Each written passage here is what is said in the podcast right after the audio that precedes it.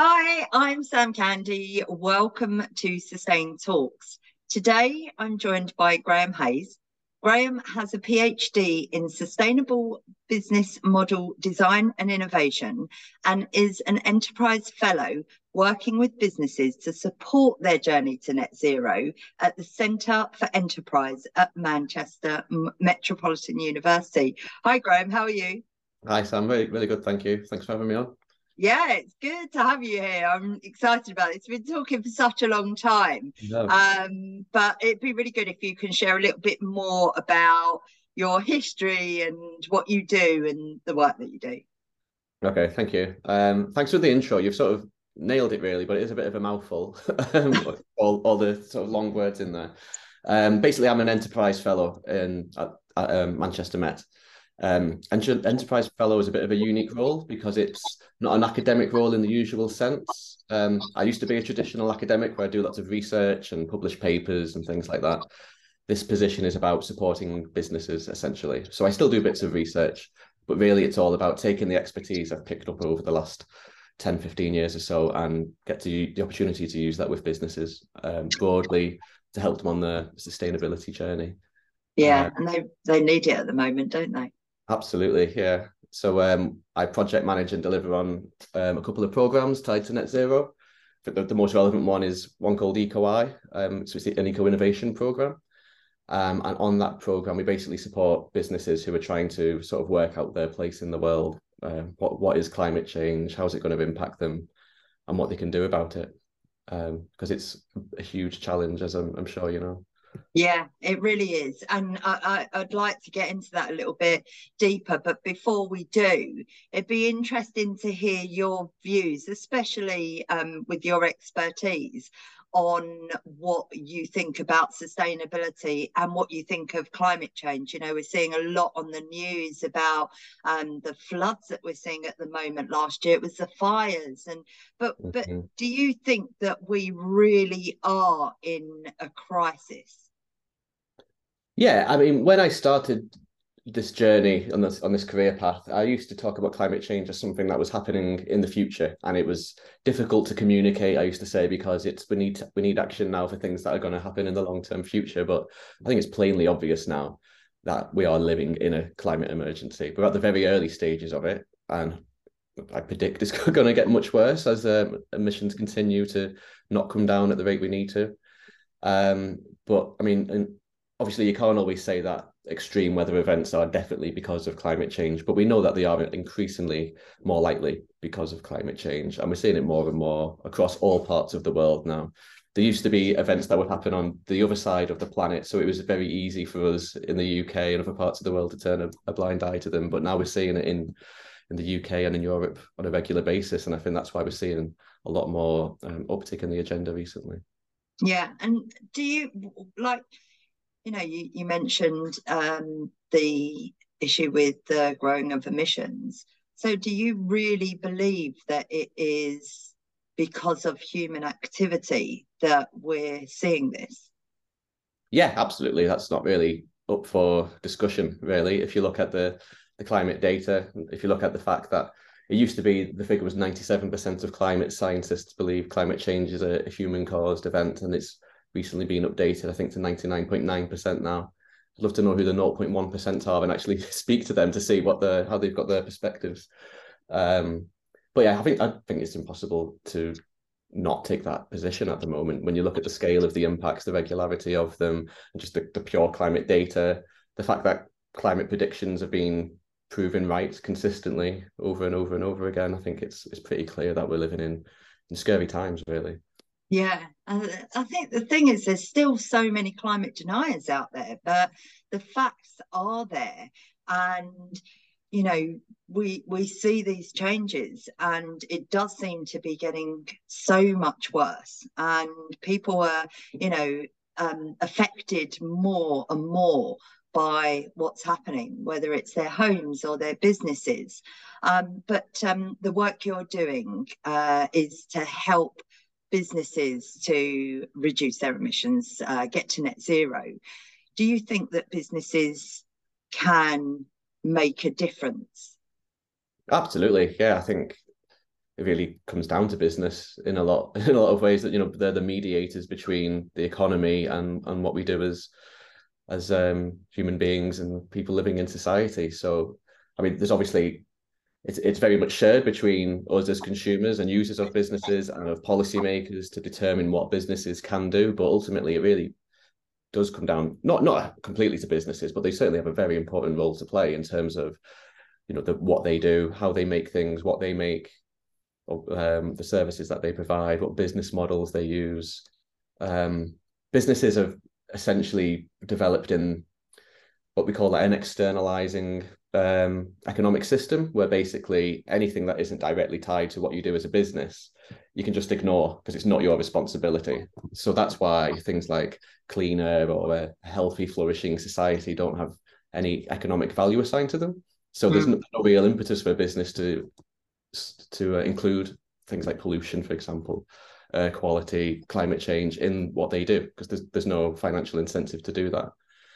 But what, what we're seeing is we're seeing like the rules of the game start to change now because policies are coming into place to try to stop climate impacts from happening. So there are increasingly either economic value assigned to things or things are being made um, illegal essentially. So it's the same story going back to the industrial revolution when we had like children working in factories.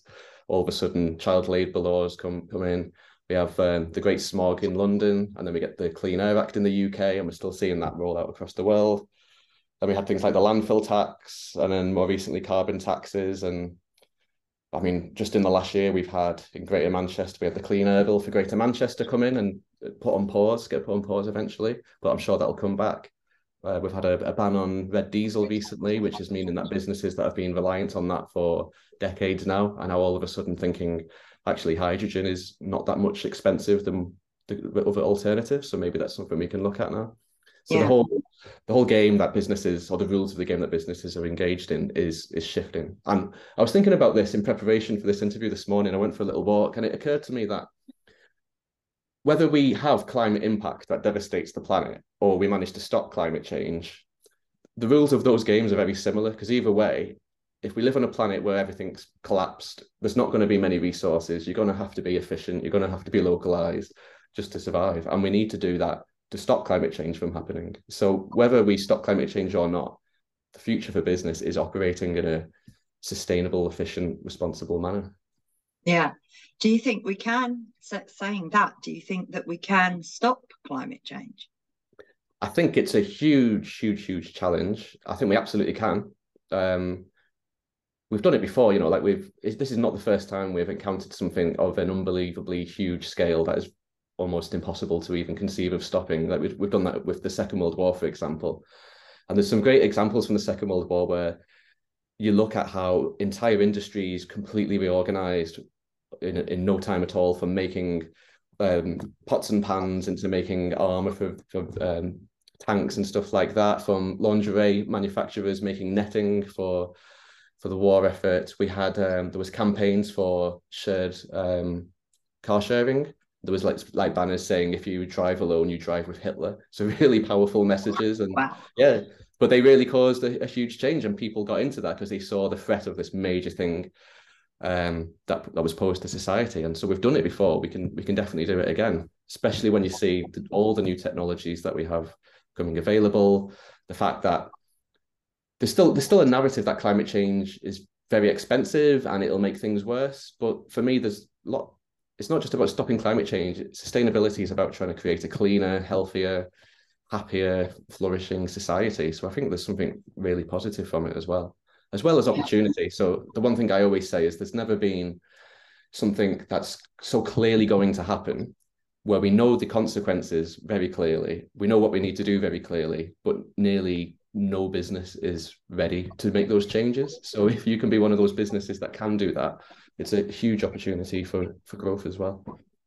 Why do you think they're not ready? Do you think it's just a, a lack of knowledge and understanding, or do you think businesses are scared it's going to cost more more money and they're, they're focused on other things you know there's cost of living crisis going on right now what do you think are the key issues to to businesses not not getting on board? I, think it's it's all of those. Um, I think it's naive to say that being more responsible or more resilient isn't or doesn't carry costs with it because we're talking about this you know internalizing of things that we externalized before. So you can't just throw things into rivers anymore you've got to dispose of them responsibly. Well, that's what we're supposed to do. Um, so it, it is getting more expensive um, which is a huge barrier but you've got to look at that in the context of a full like uh, cost benefit analysis and the, the costs of inaction which are far more significant um, the other thing is, yeah, it's really difficult to to change because it takes you need to be aware of what's happening. So you need to be aware, aware of climate change, and there's still not a popular discourse about that. Really, you see it more and more in the news and things like that. But there's still a lot of people who have no idea about climate change or or believe it or know any of the data behind it. Um, you need the time in your business. You know, managing a business, especially if you're like an SME, it's really difficult to get the time to horizon scan and see how like how is the world changing and how you can take advantage of that if you're a big business, you've probably got people working in sustainability or with the time to do that stuff. But you're a big juggernaut of a organization that's very difficult to change. You've got shareholders to respond to. So there's this awareness factor, the time factor, and then you've got to be agile. So you've got to be able to or willing to take a risk and be bold enough to do something a bit a bit different. And that's ultimately how businesses innovate and grow and become long-lasting, successful businesses. You have to do that in order to to keep on surviving. But it it takes a lot of courage to do that, and not a, not as many businesses do that. I think as um, should do. Yeah. Um, do, you want to tell us a little bit more about the Eco-I program and what what is involved in that? Because I think that's a really good opportunity for businesses. Yeah, I mean, we we basically respond exactly to that that narrative, really. So what I love about the program is we get all sorts of different businesses who come on. We get we get businesses who have decided like that for whatever reason they've become aware of climate change and this is the thing for them they want climate change to be their reason for being and i love working with them because they're really ambitious and we get to do really great things with them other businesses come on because say for example red diesel has been banned so they're looking for ways how they can continue to exist but through sustainable technologies and they're really interesting from an innovation perspective. My favorites though are people who come on because basically their boss has told them to come on and they don't really know that much about sustainability. And they leave the program generally saying really uh, encouraging things like i had no idea about this but i'm going to go home tell my boss tell my family tell my friends and really try to start my journey on this. So it's i really like working with those groups the most. Um, what we do on the program is we basically we sit down with businesses to help them understand first of all what is climate change how is the world changing how is this going to affect the wider society, even whether that's through climate impact or through, through things like policy or new technologies. We then get them to sort of look at what does the future world look like, whether we want to stop climate change or we think climate change is going to happen. What does this future idealistic world that we want to achieve look like? And then we sort of map the business's current business model and what they do at the moment. And we can see that usually what they're doing doesn't match that future world. So we can start to say, if you want to be a thriving enterprise in the future, you need to be thinking about that future world rather than the world of today. So then all of a sudden we have like a like a core set of values and a vision that we can move towards. So then we do um, something called well, well, we do backcasting and academic words you don't need to know about. We, we basically help businesses to sort of prioritize and create pathways of how they can move towards achieving that vision over long periods of time. So they leave with a, a um, climate action strategy or an action plan um, we obviously we always say that businesses should do carbon accounting as a first step because that's how you can get your baseline. But also, if you're an SME looking to start the journey and you're looking at where are the key things that, that you can have impact in, we don't we don't think a carbon account is strictly necessary. It's best practice. But if you're a business, a small business looking to do something, you can usually tell what your main emissions are without a great deal of inf- information to support it. Um, so you maybe you lose the ability to get your baseline and stuff, but often you can go back and establish that information. But just to develop an initial strategy, you can identify what your core um, priority areas areas are and prioritize which ones are the priority areas, and then all of a sudden you've got an action plan that you can go away and, and implement in your business. Yeah. Oh, that's great. And do people have to apply? How many companies are on the program? We've had uh, over 100 businesses over the last year or so. Yeah. Um, so we we run cohorts about once a month typically, um, where we have between um, we've had a, a, couple of big cohorts of 40 businesses, but usually it's about closer to 10. So because we like like to do it on a very one-to-one level as possible. We have just actually hit our targets for the program. So we are currently now working more with businesses to develop innovations with us because that's the other thing that we do we don't just give them that guidance we then work with them to say who in our university can we link you with to try to do really interesting things so we've got like a um, there's a coffee roasting business that's looking at to use pig slurry from a local farm as an anaerobic digester so they can use that to power the coffee roasting business um, we've had a packaging company in the fast fashion sector who 40% of fast, fast fashion products get returned. So they recycle these plastic bags that they get back, but they have paper with the uh, envelope on. So they wash that off and then they're left with loads of paper pulp. So we're working with them to see if we can turn that into energy through anaerobic digestion. And then we think the spent paper from that we can then use in um, cement as an additive in cement, which will reduce the carbon emissions of cement. So we're trying to do really innovative things with businesses. Um, so that's what we're, we're exploring at the moment is how can we get as many carbon savings as possible. That's really great, and I bet some. Uh, I mean, as you say, there's some great things that have come out of that. But um, interestingly, you talk about innovation, and obviously, technology is playing a big part in innovation at the moment. But what do you think that? And and I, I strongly believe that the innovation that is being developed at the moment is things that we don't know about that are going to come out in five years time that could help us with the climate crisis but are there any things that really stand out to you with with your knowledge and expertise that some innovations that we're going to see more of and see grow in the future what what's really really interesting is there's a thing I don't, don't know if you've heard of this. I think it's called the, the Gartner hype cycle. I've always just called it the hype cycle. I think it's someone called Gartner who created it, and it's basically a journey and innovation goes on. So when if I use um, self driving cars as an example, the technology of self of automated driving comes up comes comes available, and then there's loads of hype around it of how it's going to change the world. Um, but then the technology gets so advanced, it starts to get used in society. So then with self-driving cars, we have people get run over. I saw yesterday there was a Tesla in America that just stopped on the freeway and caused a pileup, and it just stopped for no reason. So all of a sudden the hype goes down because people get a bit wary about the technology. But then over time, it becomes part of society, and it's just something used on a day-to-day basis.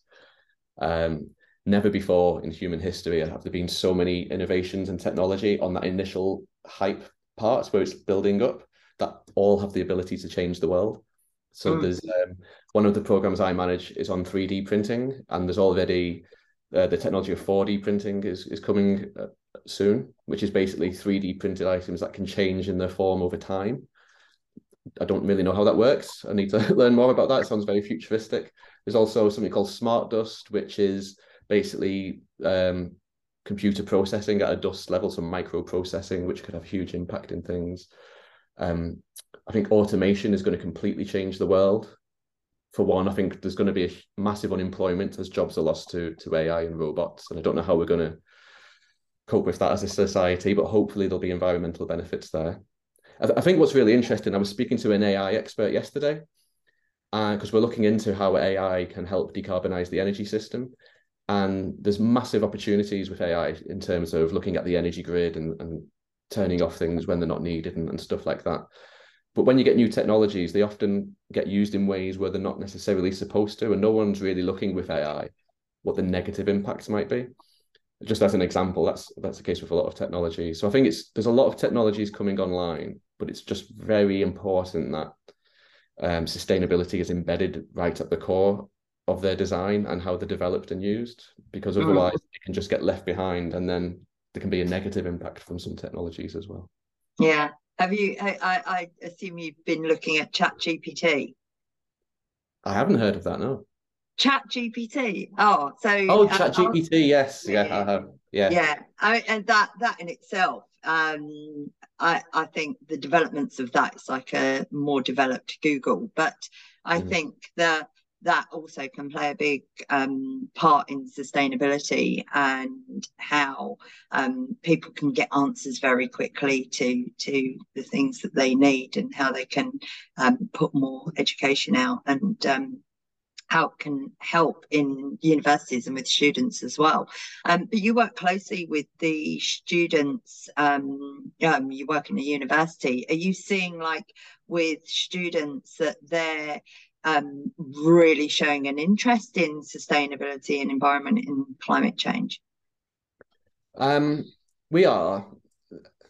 This is probably my most controversial view in the whole sustainability world. Um, there's there's a narrative that young people are going to are the, are the future and they're going to change everything and save us all from climate catastrophe. And they are the future and i've met plenty of students who blow me away and almost make me feel inadequate because they're so advanced and so mature in, in the, the way that they work.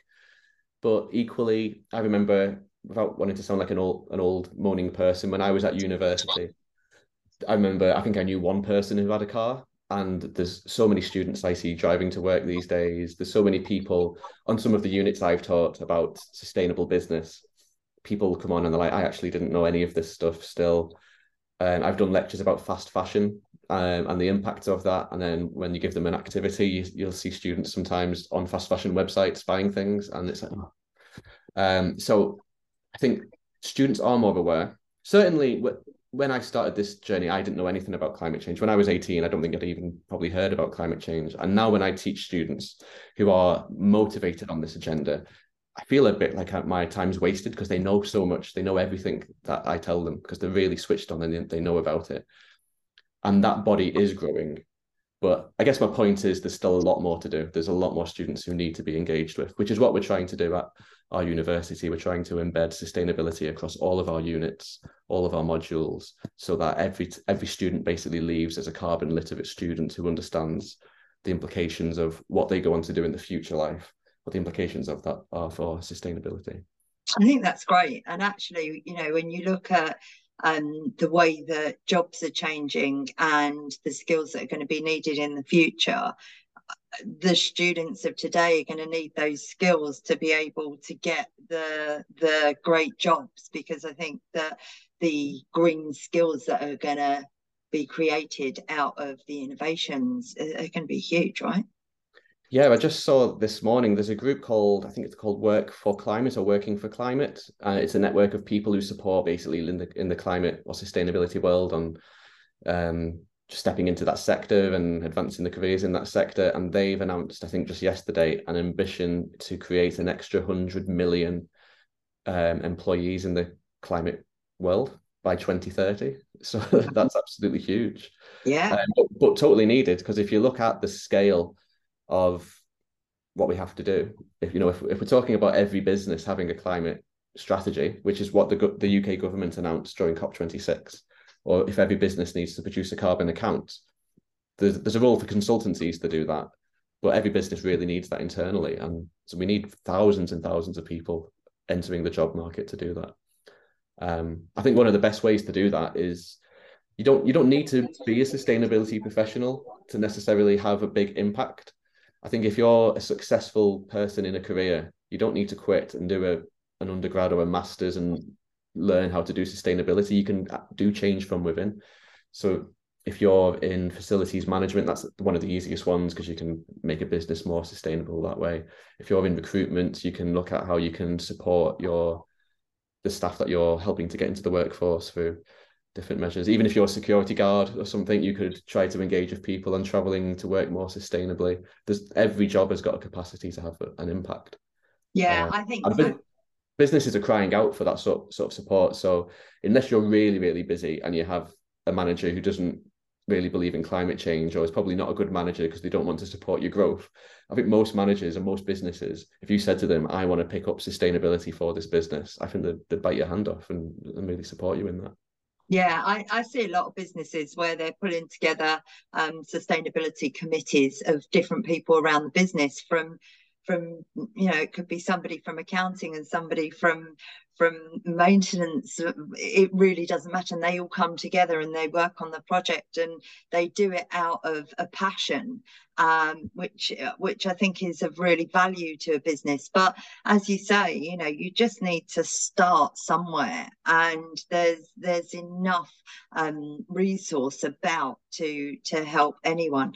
Um, what do you see for the future? I mean, you know, like talking sort of 2030. Um, I see there's going to be a lot of change. 2030, that's an interesting point. And certainly once when we get into 2050, we're going to have huge, huge change. I think 2030, we're still going to be on that journey. We're still going to be moving. I think we're going to see more and more uptake of all these things that we're talking about. I think it's going to become much less viable for a business to continue with business as usual. Um, a because the demand from the public will change. You've got different sectoral bodies pushing for change. You've got policy changing. You've got climate impact is going to continue to ramp up and force businesses businesses to change. I think we we may start to see based whenever the rules of the game change whether that's for, because of an innovation or a change in a societal norm businesses that don't change disappear. And that's why most businesses or very few businesses are around for like 50 or 100 years. The businesses come and go quite quickly the ones that stick around are able to move on, move with the times and innovate. And I think maybe around by 2030, we might start seeing some of those businesses who aren't able to adapt start to go, which sounds bad and it's, it's bad for those business owners. But th- those businesses will or should be replaced by by new businesses who are more efficient and will be able to take up the slack in terms of jobs and contributions to the local economy. So I'm hopeful that we'll start to see an uptick in in change, and we'll start to see see some really positive news coming through. Um, yeah, yeah, we'll have to wait and see. Mm. Um, if you could make the change, you know, if you was thinking about uh, there's a lot of investment out there, and often I think that some of these companies they don't know where to invest it. But where would you put your money if you had 10 million to invest in sustainable in- innovation, what would be the thing that you put your money on right now? That's a really good question. Um, if if I was just purely looking for change and impact, to be honest, I would be very tempted. I've no idea how many episodes of Coronation Street you could buy an advert for with 10 million pound. But I think a massive marketing campaign on sustainability to communicate to the public the scale of the change required to encourage them to make changes in their own life, point them towards support. I think that would have such a big impact because that will help to create the mandate for more pol- political pressure, for more change from businesses. So I'd be very tempted to do something like that, to be honest. Um, in terms of innovation, oh god, that's a really good question. I think I think there's a lot a lot to do in terms of supporting homes to insulate in the UK, um, and then um, facilitating the transition to electric vehicles is, is a huge challenge. I don't know how far 10 million would get you in that transition, but that would probably install quite a few vehicle charge points across the UK. So maybe something along those lines. Do you think um, electric vehicles is is like one of the biggest answers then. Um, what do you think about hydrogen? Um, i'm not a massive expert on hydrogen. I know there are advantages and disadvantages to both approaches. As i understand it hydrogen you can fill up your car really quickly so you'd be able to use existing like petrol station infrastructure mm. which has its advantages. And i know you know if you're talking about having a completely complete electric vehicle fleet and then you look at parts of the UK that are just um, acres and acres of uh, detached house, uh, sorry, not detached, uh, terraced houses with no off-road parking. There's, there's huge challenges there um, in terms of how we're going to do that. So I'm not, I, I don't, I'm not sure. I think we'll end up going down the electric vehicle route, um, but I'm, I'm not an expert on, on hydrogen. Fair enough. Um, it's interesting what you say about the advertising. Then, so do you not think that there is enough positive education in the public domain um, around being more sustainable? I think it there is in in terms of it's you know it, it's part of the curriculum for primary school children now. Secondary school children obviously know it. Um, I think when you get to university level, it's it sort of drops a bit because it's only if you do sustainability units generally in university. So that probably needs some tweaking. I, I say, I, well, I think everyone who leaves a university should be able to enter the job market with a certain level of carbon literacy and an ability to influence the businesses that they work on um, in a sustainable context. Um, but not everyone goes to university, right? So that that's the that's the thing. I'm just talking with my academic head on. Um, if we're talking about general general members of society who don't have the privilege to go to university, um, I think it's still there from earlier education. But if if you're say my age and you have not been interested in this agenda, then you probably haven't had enough awareness. Mm-hmm. And certainly, if you look at the scale of the change required, I think people are I wouldn't say they're being kept in the dark on purpose by the government or anything like that, but there's certainly not enough information out there in terms of what's going to happen. And it's nice to see things like your Attenborough documentaries and and things like that on, on the BBC and stuff like that. But I think we we can do a lot more in terms of educating people in terms of how is the world going to change what are the changes we need. So that, you know, if if you all of a sudden get told you need to start recycling plastics in a separate bin or recycling soft plastics by taking them to Tesco, that seems like a big behavioral shift to people. And it's like a pain and a nuisance that people have to go through. But if you understand the reason why, because you've had a value shift within you, because you've become aware of these challenges, it's not a problem at all. It's something that you want to do because you want to try to, to make a difference and contribute. So I think that's the key. We need to try and get this core value change in people by by making them more aware.